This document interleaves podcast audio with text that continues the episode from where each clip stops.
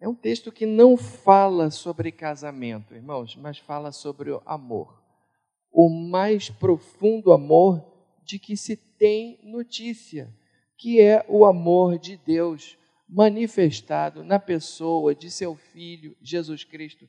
Ninguém amou tanto como Jesus, porque não há maior amor do que esse, do que alguém dar a sua própria vida e dar a sua própria vida por quem não merece nada, porque a Bíblia diz que até poderá ser que alguém morra por uma causa que lhe parece justa, mas Deus prova o seu amor por nós no que Cristo morreu por nós, sendo nós ainda pecadores, nós não valíamos nada e ele assim mesmo ele morreu por nós. Então eu creio e eu tenho certeza disso que não existe demonstração de amor maior do que essa, a demonstração de Jesus Cristo ali na cruz do Calvário.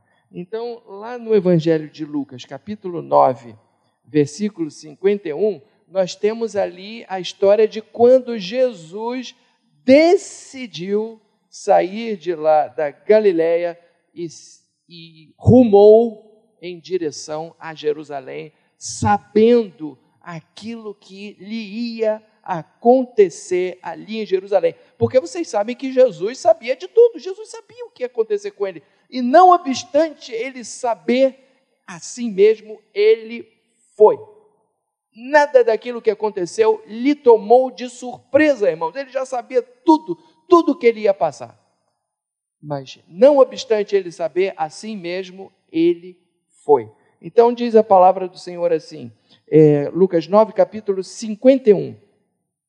E aconteceu que, ao se completarem os dias em que devia ele ser assunto ao céu, manifestou no semblante a intrépida resolução de ir para Jerusalém. Irmãos, eu gosto disso. Ele manifestou no semblante, no seu rosto. O seu rosto era de alguém que tinha coragem, coisa para macho. Viu, irmãos? Jesus não era um frouxo, Jesus era, era, era homem, era corajoso.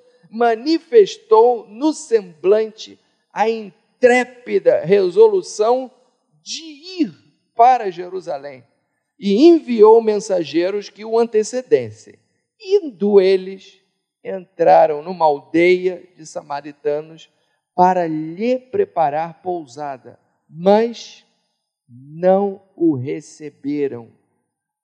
Não receberam a Jesus, os samaritanos. Não o receberam, porque o aspecto dele era de quem decisivamente ia para Jerusalém. E você sabe de lá daquela passagem de lá do, do, da mulher samaritana, que os samaritanos não se davam com os judeus. Vocês se lembram disso, né?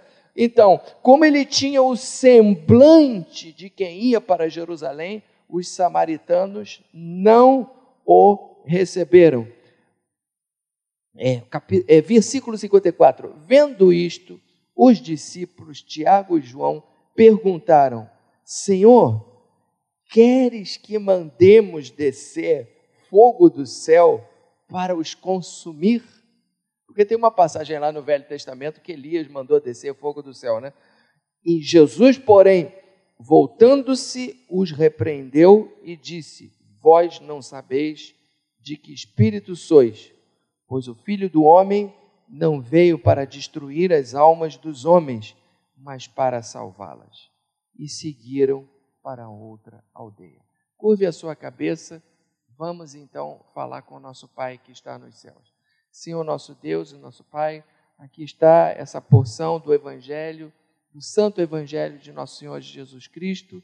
Ó Deus, abre os nossos ouvidos, abre o nosso entendimento para entender a grandeza, a profundidade, a largura do teu amor e ajuda-nos a entender que é este amor que nos serve de modelo e é com este amor que nós temos que amar uns aos outros, e é com este amor que nós temos que amar o nosso cônjuge também. É o que eu te peço e te agradeço em nome de Jesus. Amém. Muito bem. O tema que eu gostaria de propor para vocês, então, é a face oculta do amor. É a face oculta no, do amor. Havia, eu não sei se vocês vão se lembrar disso, mas quem tem mais ou menos a minha idade, mais de uns 40, 50, 60, que havia na década de 70, na década de 60, uma, umas figurinhas no jornal que o título era Amar é. Eu achava aquilo muito bonitinho. Quem se lembra disso? Ó, muita gente, ó, os mais novos não se lembram. Então era um bonequinho de uma de uma uma menina e um menino. Olha ali, ó. Eu botei vários exemplos ali. Olha aí que bonitinho. Amar é Olha aí que bonitinho. Quem se lembra disso? Você se lembra? Pois é, então eu não sou tão velho assim. Ah, olha lá que bonitinho. Ficar ao seu lado até no trabalho. A maré. Depois, a maré. Fazer o prato dele. Fazer o prato dele. A, mulher, a minha mulher faz o meu prato. Ainda tem gente que não gosta. Mas a minha mulher faz o meu prato ela serve, ela me serve. É, é, bonitinho isso, irmãos. É bonitinho, é fofinho, né? Ó, fazer o prato dele. Ó, a maré, andar de bicicleta junto. Então, tem vários exemplos daquela época no jornal, no Globo saía. É, deixar ele ficar com controle remoto. Olha que bonitinho. Deixar ele ficar com o controle remoto. Ler juntos o jornal todo dia passar pela TPM todo dia e ainda permanecer junto. É bonitinho, né? Essas figurinhas fofinhas nos remetem a uma questão bastante interessante, que é o que, que a gente faz para demonstrar amor? O que, que você faz para demonstrar amor? Alguns compram presentes caros. Eles acham que para. Eu não estou falando só de marido e mulher, não. Falando, por exemplo, pai e filho. Acha que para demonstrar amor tem que comprar um presente caro. Será que é, é isso?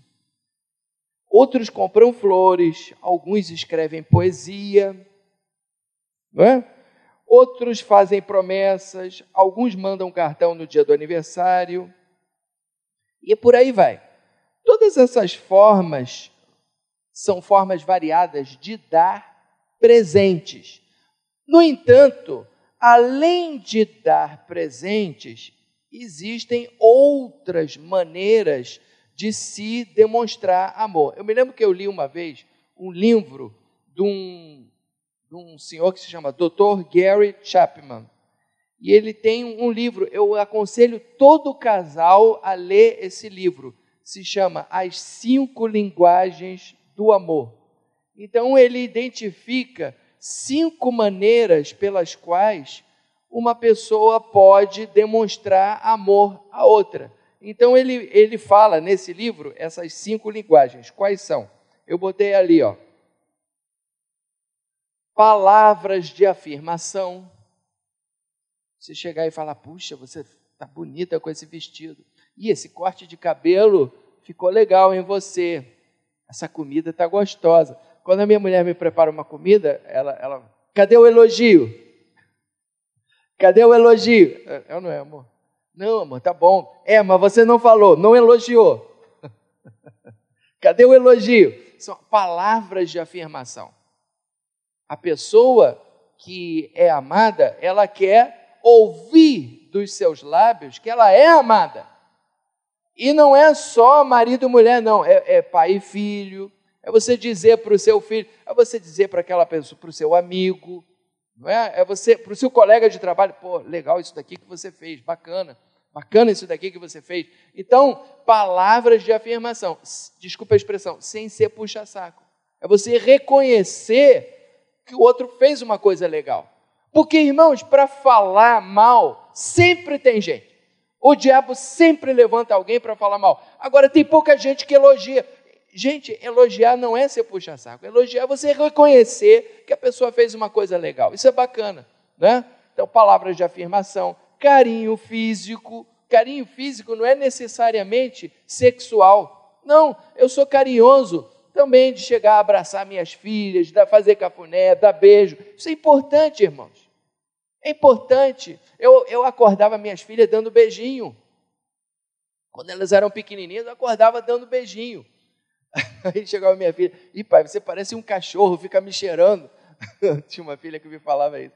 Mas ser carinhoso. Ó, e ela acabou de chegar. ela, ela acabou de chegar. Então, carinho físico, realização de atos de serviço, é você chegar e, e, e fazer uma coisa que ele gosta, fazer uma coisa que ela gosta.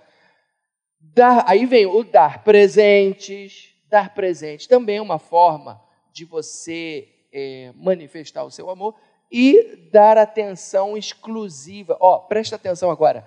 Dar atenção exclusiva à pessoa amada. Ninguém gosta de falar e o outro está olhando no celular. Você gosta de falar e a outra pessoa está olhando no celular? Gente, eu não gosto. Eu não gosto. Se eu estou falando, eu falo, ó, desliga o celular primeiro. Desliga o celular primeiro. Ah, mas eu estou te ouvindo. Não interessa. A conversa tem que ser olho no olho, atenção exclusiva. Isso é uma forma de demonstrar amor. Você chegar, ó, quero falar com você. Então tá, vou desligar a televisão, tirei o telefone do gancho, que agora nem existe mais telefone fixo, tirei o telefone do gancho e vamos conversar, olho no olho. Isso é uma forma de demonstrar amor. Isso é bacana, é uma forma de demonstrar amor. Então você veja aí, são várias linguagens pelas quais você pode demonstrar amor. Qual é o problema? É que alguns demonstram amor de uma maneira e outros demonstram amor de outra maneira. Então você tem que entender qual é a linguagem da sua pessoa amada e tentar agradá-la naquela linguagem que ela entende. Porque se você fizer isso, o seu casamento vai dar certo. Essa aqui é a tese do Dr. Gary Chapman. E isso salvou o casamento de uma das minhas filhas, viu? Ela leu esse casamento, nós, nós comentamos esse, esse livro juntos, estavam com dificuldade e os dois se ajustaram, graças a Deus. Graças a Deus.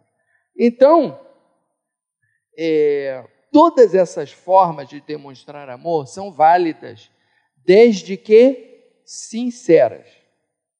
E cada indivíduo tem a sua forma de expressar e de entender o amor. O grande problema acontece quando um expressa de um jeito, o outro expressa do outro. No entanto, o amor, o amor, assim, tão cantado em versos e prosa, ele tem uma face oculta. E é sobre essa face oculta que não se fala muito. E essa face oculta do amor, a gente vê, por exemplo, nessa passagem aqui do Evangelho. Pode seguir adiante. Né? Foi isso que eu botei ali. Ó. Aquele que verdadeiramente ama alguém, ele tem que estar disposto a enfrentar alguns desafios por causa do amor. E isso é o que se chama a face oculta do amor. Né? É, é um lado assim que, que é constituído por alguns desafios. Mas se você encara esses desafios, o seu casamento vai dar certo. O casamento de vocês vai dar certo. Porque Jesus é que nos deu esse exemplo. É, então vamos lá, que desafios são esses? Vamos passar. O primeiro desafio. Então aí eu vou botar a maré, que nem a figurinha lá do, do Globo, da, da década de 70. A maré é tomar decisões que contrariam os sentimentos. Às vezes você tem vontade de fazer uma coisa, mas o dever te impele a fazer uma outra. E por amor, você vai fazer aquela outra coisa que contraria o seu sentimento. Isso a gente vê claramente nessa passagem que nós acabamos de ler.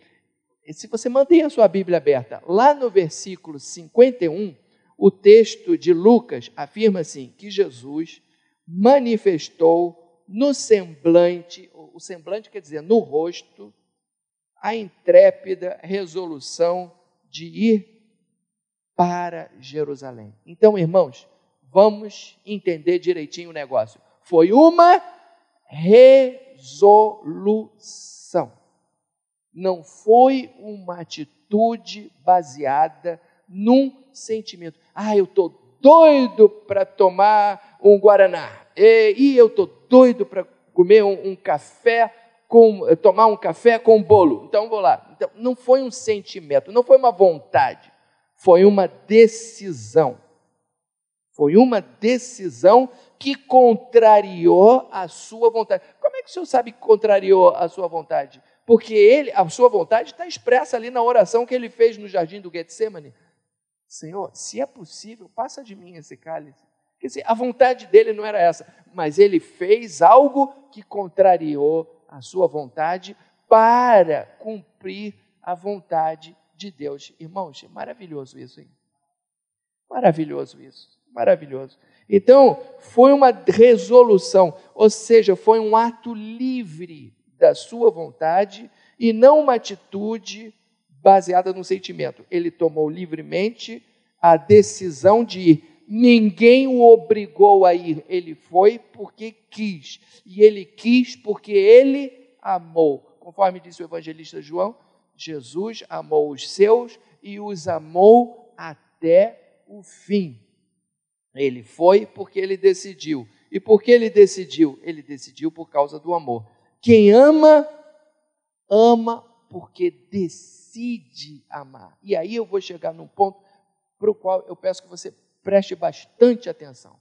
Que normalmente, comumente, a gente pergunta para as pessoas: ah, o que é o amor para você? Ah, o amor é o sentimento mais lindo que existe. Irmãos, me permita contrariar essa ideia falsa. O amor não é um sentimento. O amor é uma decisão.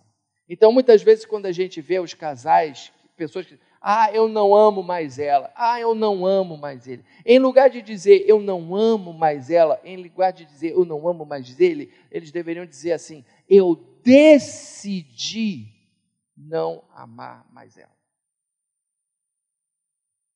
Pode dizer amém por isso? Pode dizer amém? Os casados podem dizer amém? Eu decidi eu não quero mais amar você.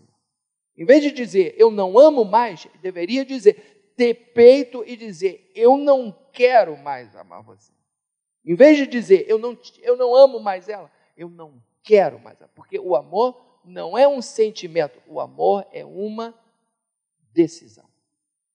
E é isso que a gente vê aqui na pessoa de Jesus. Jesus manifestou no semblante a decisão de. Ele tomou a decisão de. Não foi uma questão de sentimento, foi uma questão de decisão. Amém, queridos? Então, vamos seguir. Então, o desafio, o primeiro desafio é esse: é você tomar decisões que muitas vezes você contraria o seu sentimento. Eu já tenho. Segunda-feira passada, eu e Elisa completamos 38 anos de casado. 38. Irmãos, as pessoas dizem assim: ah, vocês são exemplo para nós, não sei o que, vocês são exemplo. Irmãos, eu não sei se eu sou exemplo, não. Eu, ao longo dessa caminhada, muitas vezes, eu tive muita raiva da Elisa. Ela teve muita raiva de mim, entendeu? E a gente já brigou muito, irmãos. A gente já brigou muito. Agora, o amor é isso, é a gente Olha, eu tenho vontade disso, entendeu? De te dizer um monte de coisa, mas eu não vou dizer, porque eu te amo. Entendeu? Eu falo, eu falo para Jesus, Jesus, eu tô, às vezes eu converso com Jesus sobre ela. Ela não sabe não, mas eu e Jesus a gente conversa. Jesus, ó, Elisa fez isso, isso, isso, isso, isso, isso. Tinha vontade de falar tudo isso para, mas sabe Jesus? Ela é a companheira que o Senhor me deu. Eu amo muito ela. Ela é um presente para mim. O senhor sabe que eu sou apaixonado por ela. Mas ela pisou na bola comigo. Eu converso com Jesus. Ela também deve conversar com Jesus sobre mim. Ela também deve conversar. Mas é tal história, irmão. A gente está junto. Então a gente decide estar junto. E isso é amor. O sentimento, às vezes, me puxaria para tomar uma decisão errada. Mas não, eu decido estar junto com ela. Por quê? Porque eu sei que ela é a pessoa ideal para estar do meu lado. Eu sei que ela é um presente de Deus para mim. Ela é. O, o, eu, eu, hoje o pastor Richard falou aqui sobre isso. Quem estava na escola dominical ouviu. Ele falou: o, o Marcelo estava lá na Alemanha. Aí chega a Elisa, a Elisa, olha só, vou contar a história para vocês. Vocês gostam de história de amor?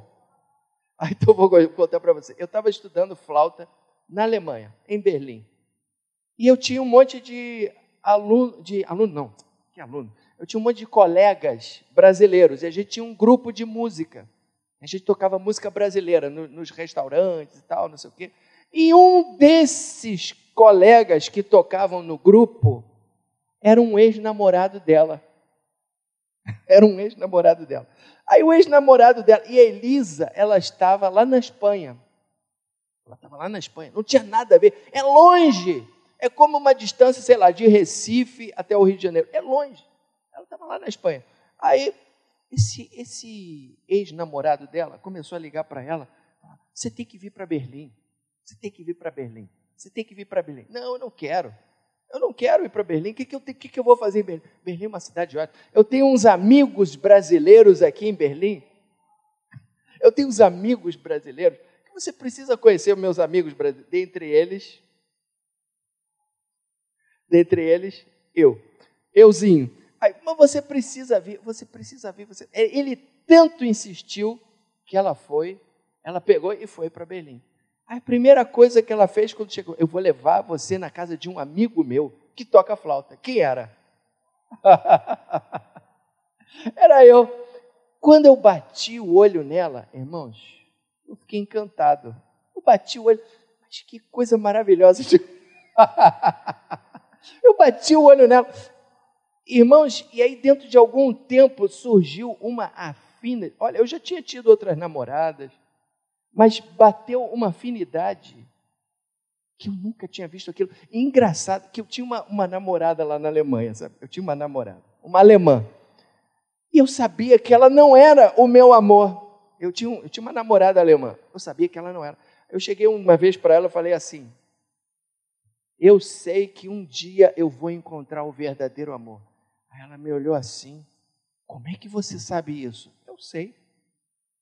Eu sei. Eu falei isso para ela, irmão. Eu estava profetizando. Eu sei que um dia eu vou encontrar o verdadeiro amor. Ah, mas, mas não é possível. Eu, mas você não pode afirmar uma coisa dessa. Eu sei. Eu sei. Porque eu sabia, eu sei eu sabia que eu estava vagando longe do meu Deus naquela época. E eu sabia, lá no fundo do meu coração, o Espírito Santo já tinha colocado: você vai voltar para a sua terra. E você vai voltar para mim, eu, eu vou dar para você o verdadeiro amor. E aí eu conheci ela. Na época que eu conheci ela, irmãos, falei, eu, eu nunca vi algo assim, eu nunca senti nada assim por ninguém. E eu senti que com ela era uma coisa diferente. Aí o tempo passou, foram uns três meses que a gente teve junto lá na Alemanha. Aí ela voltou para Buenos Aires. Ela voltou para Buenos Aires. E, e, aí eu fiquei sozinho. Aí eu me lembro que nessa época eu liguei para aqui, para o Rio, e falei com meu pai. Ah, pai, meu pai que faleceu agora em, no dia 31 de outubro do ano passado. Falei, ah, papai, eu estou tão triste que a Elisa voltou para Buenos Aires. Aí o meu pai virou para mim e disse assim: meu filho, não fica triste, não. Ela vai vir para o Brasil, vocês vão se casar e vocês vão ter muitos filhinhos e você vai voltar para o teatro municipal. E é isso que vai acontecer. Irmãos, o meu pai profetizou. Eu falei, é mesmo, pai? É, é isso. Ela vai voltar para o Brasil, vocês vão se casar, você, você vai voltar para o teatro municipal e vocês vão ter muitos filhinhos. Irmãos, foi isso que aconteceu. Então, eu sei eu sei, voltando aqui ao que o, o pastor Richard falou, que a Elisa foi preparada para mim. Ela foi preparada para mim. Pra... Então, quando a gente tem as nossas, as nossas, os nossos atritos, eu tenho vontade de dizer um monte de coisa para ela, mas eu não digo, porque eu sei que ela foi escolhida para mim. Então, eu falo, eu não falo para ela, eu falo para Jesus. Eu falo, Jesus, ó, acontecendo isso assim assim. Ela, ela foi o Senhor que me escolheu. escolheu ela para mim. Está acontecendo isso assim. E ela deve falar também para Jesus acerca de mim, né? Então é isso. Então é por isso que a gente está junto. Agora, somos o casal perfeito? Não somos. Não somos, Marlene. Não somos o casal perfeito. Mas o segredo é esse: a gente, a gente contraria os sentimentos e vai pela fé. Porque fé não é sentimento e sentimento não é fé. São territórios diferentes. Vocês podem dizer amém por isso, irmão? Amém. Então, vamos seguir adiante. Qual o outro desafio? O outro desafio é lançar fora todo medo. Não somente a ida para o, a Jerusalém foi o resultado de uma escolha, mas não uma escolha leviana, não é? Não foi uma escolha leviana, mas foi uma escolha intrépida. Ele manifestou no semblante a intrépida resolução de ir para Jerusalém. O que, que significa a palavra intrépido? É corajoso. Foi uma decisão corajosa. Irmãos, se casar com alguém é uma decisão corajosa, é não é? Se decidir ter uma criança, quem é pai aqui sabe, é uma decisão corajosa. Porque você vai enfrentar dificuldade, com certeza. Mas é uma decisão nobre, na qual Deus se agrada, porque Deus se agrada de gente corajosa. Então, esses dois aqui decidiram se unir em matrimônio. Isso é uma decisão nobre, é uma decisão corajosa. Porque o sentimento, irmão, oscila. Tem dias que você está num gás assim tremendo, tem dias que você não sente nada. Mas é uma decisão corajosa. A gente não se baseia em sentimentos. Então, é, quem ama é intrépido, é destemido. Quem ama não receia o perigo. Foi esse amor intrépido que Jesus demonstrou por nós lá na cruz do Calvário. Foi esse, essa intrepidez que ele demonstrou quando ele saiu de lá da Galiléia e foi em direção a Jerusalém, sabendo que o tempo dele já era chegado. E ele sabia muito bem, ele dizia para o pessoal: oh, eu não vim por causa disso, eu não vim, eu, eu vim a minha hora ainda não chegou. Ele veio ao mundo por causa de uma hora. Ele veio ao mundo para morrer na cruz por nós. É muito sério isso, irmão. Ah, ele veio para fazer o bem, também. Ele veio para dar o exemplo, também. Mas ele veio por causa de uma hora. E a hora, a hora para a qual ele veio foi a hora em que ele abriu seus braços ali na cruz e ele expirou. Ali, lá na, na, em Portugal, se chama bom fim. Por isso que eu me chamo bom fim. Essa palavra bom fim é o, é o, é o, é o momento em que Jesus expirou ali na cruz do Calvário. Irmãos, quando eu soube isso, eu passei a gostar do meu sobrenome, sabia? Um primo meu lá da Bahia me explicou. Não, bom fim é o momento em que Jesus findou os seus dias aqui na terra. E naquele momento que ele expirou, o véu do templo se abriu e ali estava conquistada estava pago, melhor dizendo, o preço da nossa redenção. Que coisa linda, irmãos. Mas isso precisa, precisa, precisa ser muito macho para fazer um troço desse, irmão. Precisou ser intrépido. Precisou, então, amar é, é lançar fora o medo. Amar é ser intrépido. De onde que vinha tamanha coragem? Essa coragem vinha do amor. Olha que coisa linda. Essa coragem toda vinha do amor. E é por isso que o apóstolo João, lá em 1 João 5,18, ele diz assim: No amor não existe medo, antes o perfeito amor lança fora todo medo. Aleluia! Então por isso que eu não tenho ciúme da minha mulher, nem ela tem ciúme de mim. Por quê? Porque o perfeito amor lança fora o medo. Eu não tenho medo que ela vá me trair. Eu não tenho. Eu não tenho isso. Porque o perfeito amor lança fora todo medo. Eu me lembro que ó, há uns 30 anos, o, o Senhor, eu tocava num grupo de música assim muito importante aqui no Rio de Janeiro. E, e, o Senhor falou comigo: você vai sair desse grupo de música, porque tem outro plano para a sua vida. Eu falei: eu não vou fazer isso. Eu não vou fazer isso. Nós tínhamos acabado de pagar um apartamento no qual nós morávamos com o dinheiro que eu ganhei desse grupo de música. Isso em 1988. Falei, Senhor, eu não tenho coragem para fazer isso. Aí o Senhor falou: se você fizer, eu vou te prosperar. Falei, Senhor, eu não quero prosperar, eu quero tocar flauta. Eu falava assim para Jesus: olha que estupidez. Eu não quero prosperar, eu quero tocar flauta. E aí, um belo dia, eu abri minha Bíblia para ler e os meus olhos caíram aqui. Caíram aqui. Manifestou no semblante a intrépida resolução de ir para Jerusalém. Aí eu falei: eu não posso ser frouxo.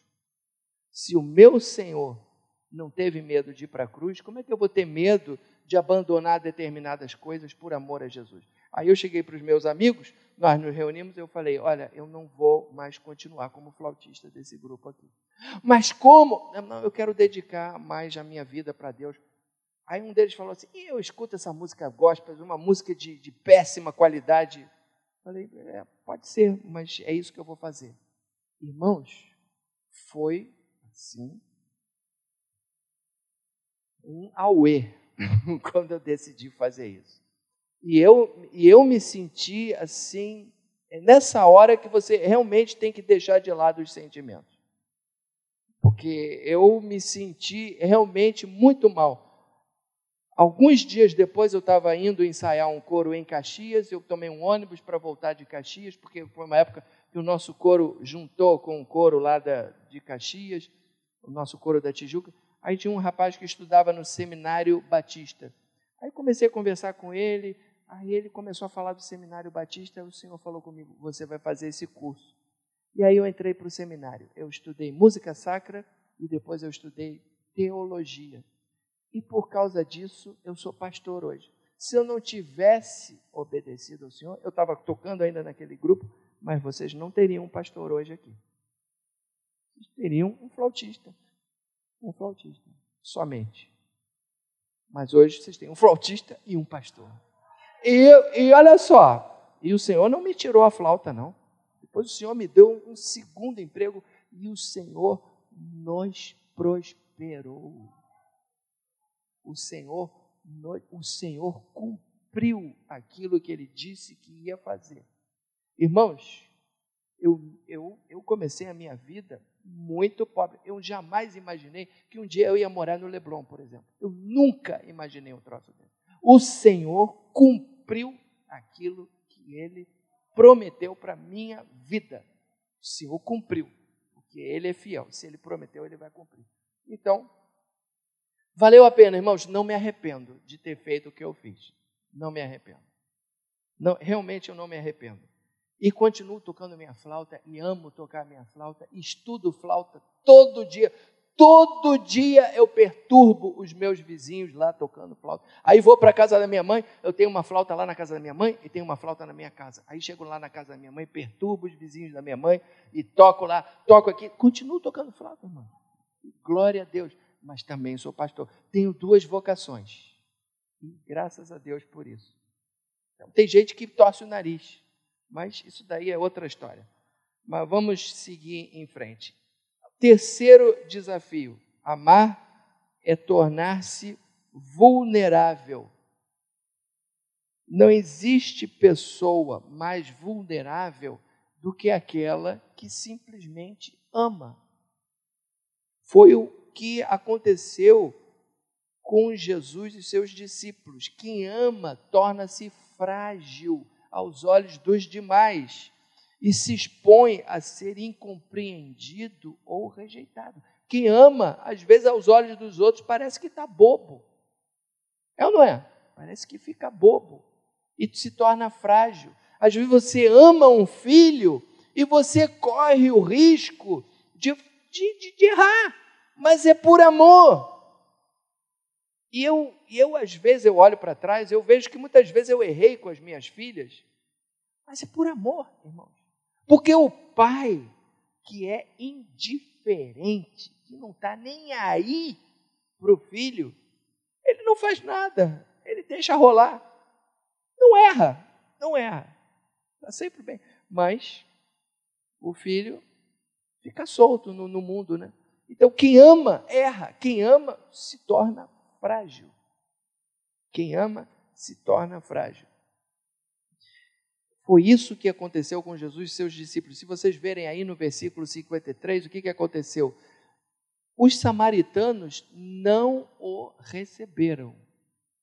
Irmãos, isso para a época, lá no Oriente, havia todo um código de conduta e de hospitalidade. Você chegava na casa de alguém, a pessoa tinha obrigação de preparar o, o, um negócio para você lavar os seus pés e, e para você e, pra, e, e preparar um e, pão para você. Se, vê isso na Bíblia o tempo inteiro, quando aqueles três homens foram visitar Abraão e Abraão Sara, ah, prepara alguma coisa para eles.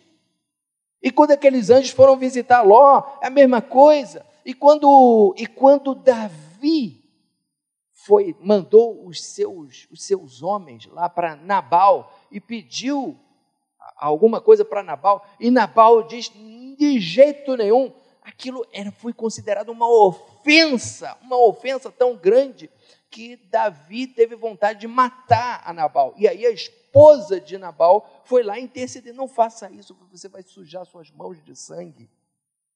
Então, isso daqui é uma, uma, ofensa. Quando esses samaritanos não receberam a Jesus, isso foi uma coisa profundamente ofensiva. E por que, que Jesus se submeteu a isso, irmão, a essa humilhação? Porque ele amou. Agora, uma humilhação muito maior foi quando ele chegou na Judéia. A Samaria ficava assim, no meio do caminho, entre a Galiléia e a Judéia. Era a Galiléia a, Ju, a Samaria e a Judéia. Então, quando ele chegou na Judéia, foi muito pior, porque aí escarneceram dele, é, puseram uma coroa de espinhos, puseram um manto, é, vendavam os seus olhos e davam uma bofetada no rosto de Jesus, dizendo: profetiza quem é que te, quem é que te bateu, escarneceram dele e, e fizeram piada com ele, cuspiram nele, puxaram a barba dele. Foi isso que fizeram com Jesus e, e depois aquela, aquela, aquele açoite romano que era todo cheio de, de era contas e, pedaços de ossos que quando o açoite batia nas costas da pessoa arrancava pedaços de pele, arrancava pedaços de pele. Foi isso que Jesus passou. Por quê? Por amor a mim e a você.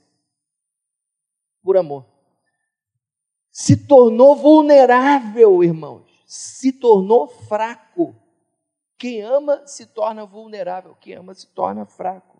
Jesus, apesar de ser poderoso, ele ficou fraco. A própria encarnação de Jesus já é um rebaixamento, vamos dizer assim, porque ele deixou a glória que ele tinha junto ao Pai e se fez homem de carne e osso, igual a mim igual a você, e ainda suportou uma morte que era considerada a morte mais vergonhosa e mais dolorosa que havia.